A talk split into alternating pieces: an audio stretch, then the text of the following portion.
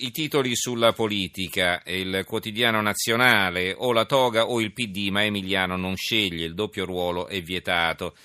Il nodo premiership Berlusconi lancia Zaia, veto di Salvini, quindi vedete che poi molti giornali titolano sul, sui due fronti. Il giornale, tasse e lavoro, la svolta sociale di Berlusconi che lancia Zaia. Il fatto quotidiano. PD Emiliano lasci la toga, la Finocchiaro invece no, rissa a sinistra verso le primarie.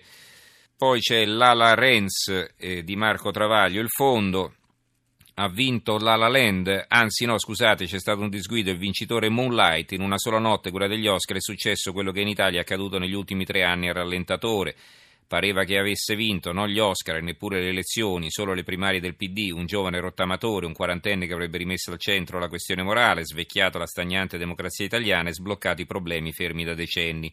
Il più veloce Matteo invece è stato un disguido, il ragazzo non ha rottamato niente e nessuno, a parte un paio di compagni che non gli leccavano i piedi, anzi ha replicato i vecchi vizi della casta partitocratica, non ne ha azzeccata una e ora si ritrova con la sua famiglia e il suo clan inseguiti dai magistrati in piena questione immorale eppure si ripresenta in tv come l'altra sera da Fazio, sempre uguale a se stesso, anzi sempre più imbolsito e bollito, a ripetere sempre le stesse cose, più qualcuna di seconda mano, tipo il lavoro di cittadinanza, copiato addirittura dalle supercazzole di Berlusconi che nessuno sa cosa sia.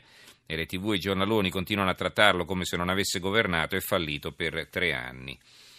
Il eh, libero, abbiamo libero qui, Berlusconi lancia Zaia Premier al posto di Salvini, eh, ma ignora i leghisti, eh, un'investitura che Berlusconi ha fatto precipitare come un meteorite nel pieno del Consiglio federale del Carroccio, con Salvini e i governatori Maroni e Zaia seduti allo stesso tavolo. Eh, l'unità, congresso PD, Renzi riparte povertà, da povertà e periferie, primarie e autodistruzione è il titolo di un commento di Francesco Cundari. Il dubbio Qui abbiamo tre pezzi, c'è un'intervista a Ignazio La Russa, il leader non si sceglie dall'alto e tempo di primaria anche per il centrodestra. Eh, un pezzo ironico di Paolo Delgado, bentornato in Parlamento cara vecchia DP, sapete che allora si chiamava eh, Democrazia Proletaria, adesso si chiama Democratici e Progressisti, dice allora c'era Mario Capanna, scrive Delgado. Adesso chi avrebbe detto di D'Alema del PC anche quando si soffia il naso che avrebbe fatto una scissione? E poi un altro pezzo di Francesco D'Amato, la conquista del PD per via giudiziaria. C'è solo l'imbarazzo della scelta del bersaglio nella curiosa vicenda del governatore pugliese Michele Emiliano, che da concorrente di Matteo Renzi a segretario di ciò che è rimasto del PD dopo la scissione da sinistra è diventato in circostanze di assai dubbia casualità anche testimone di un'indagine giudiziaria in cui sono coinvolti Tiziano Renzi e Luca Lotti. L'opinione Renzi contro D'Alema, Berlusconi contro Salvini. Il Gazzettino di Venezia, Berlusconi lancia Zaia Premier, il Cavaliere se non posso tornare Luca è la scelta giusta, il governatore replica basta Manfrine, il candidato è Salvini. Ancora Italia Oggi, scissione del PD, chi se ne frega, intenzioni di voto calano del 10%, sondaggio Lorien, solo il 25% ne è interessato alla questione della scissione, si intende. Va bene. Poi ci sono i titoli, eh, come vi dicevo, sulla notte degli Oscar, ma insomma la storia la sapete, i titoli sono vecchi perché raccontano un fatto di 24 ore fa, eh, la busta sbagliata, il caos sul palco, l'inchiesta sui voti, figuraccia da Oscar, tutti retroscena, il titolo del quotidiano nazionale. Vi leggo solo questo perché poi, va bene, gli altri eh, sono tutti dello stesso tipo.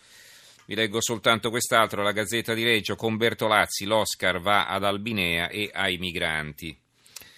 Va bene, poi abbiamo invece le altre notizie. Allora, il sole 24 ore, una chiusura agevolata per le cause con il fisco, questa è la loro apertura. Sono 520.000 i processi arretrati, 50.000 in Cassazione.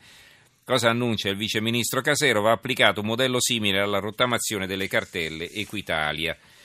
Ed è questa anche l'apertura del quotidiano nazionale, fisco, ipotesi sanatorie, i contenziosi coi cittadini valgono 32 miliardi, il governo pensa alla rottamazione, l'obiettivo decongestionare la giustizia tributaria e fare cassa. Eh, casta d'Abruzzo sul Fatto Quotidiano leggiamo cure, libri e palestra a sbafo, misure assistenziali solo per pochi fortunati dopo il sisma, la regione stanzia 300 mila euro per le attività culturali e ricreative, di chi lavora con il presidente D'Alfonso e i suoi assessori, dagli abbonamenti teatrali agli interventi chirurgici e protesi dentrarie. Un altro titolo sempre sul Fatto Quotidiano, i salvataggi delle banche li pagano i risparmiatori, Tercas chiede 24 euro a correntista, quindi sono gli eredi di Banca Etruria che chiedono i soldi ai correntisti, ecco fatto. Poi abbiamo il giornale, l'Unione Europea si sveglia, i clandestini vanno arrestati, un titolo che eh, ritroviamo anche sul manifesto, adesso non ce l'ho sotto mano, eccolo qua, eh, l'Unione Europea va arrestato chi deve essere rimpatriato. Sul terremoto ancora nessun indagato, il Corriere di Rieti, accumuli per il crollo del campanile e danni alla caserma dei carabinieri per il momento non risultano indagati come ribadito dalla Procura di Rieti. E insomma sul terremoto c'è anche uno scandalo, ma ce ne occuperemo magari noi nei prossimi giorni, non vedo quasi ness- anzi, nessun titolo in prima pagina, ci sono le dichiarazioni di Curcio alla... Eh, ah no, eccolo qua, c'è il tempo, ma che vogliono sti terremotati, follia Curcio Fortuna che c'è Orban, il premier ungherese, perché che vuol dire protezione civile contro i residenti in attesa delle casette, insomma si chiede Curcio ma che, che hanno da protestare, e il cattivo ungherese dà mezzo milione di euro per ricostruire. Questo è un titolo che troviamo sul tempo. Eh, ancora una notizia interessante su Italia Oggi, i libretti anonimi sono al capolinea. Ultima chiamata per i libretti al portatore che vanno estinti entro il 31 dicembre 2018. Non potranno più essere utilizzati perché in contrasto con le nuove norme antiriciclaggio. Quindi va bene, ci sono ancora due anni, ma i libretti al portatore spariranno. Va bene, poi ci sono varie notizie sul fatto che Galan dovrà pagare 5,8 milioni di risarcimento, una decisione della Corte dei Conti e poi il giornale di Brescia, terrorismo, gli 007, rischio concreto di attentati in Italia. Ci fermiamo qui, ringrazio Gianni Grimaldi regia, il tecnico Fernando Conti, Giorgio Allegretti, Carmelo Lazzaro e Giovanni Sperandeo redazione. Diamo la linea all'Italia che va, condotto da Daniel Della Seta che stasera si occuperà di imprese del settore degli strumenti musicali e noi ci risentiamo domani. Grazie a tutti e buonanotte.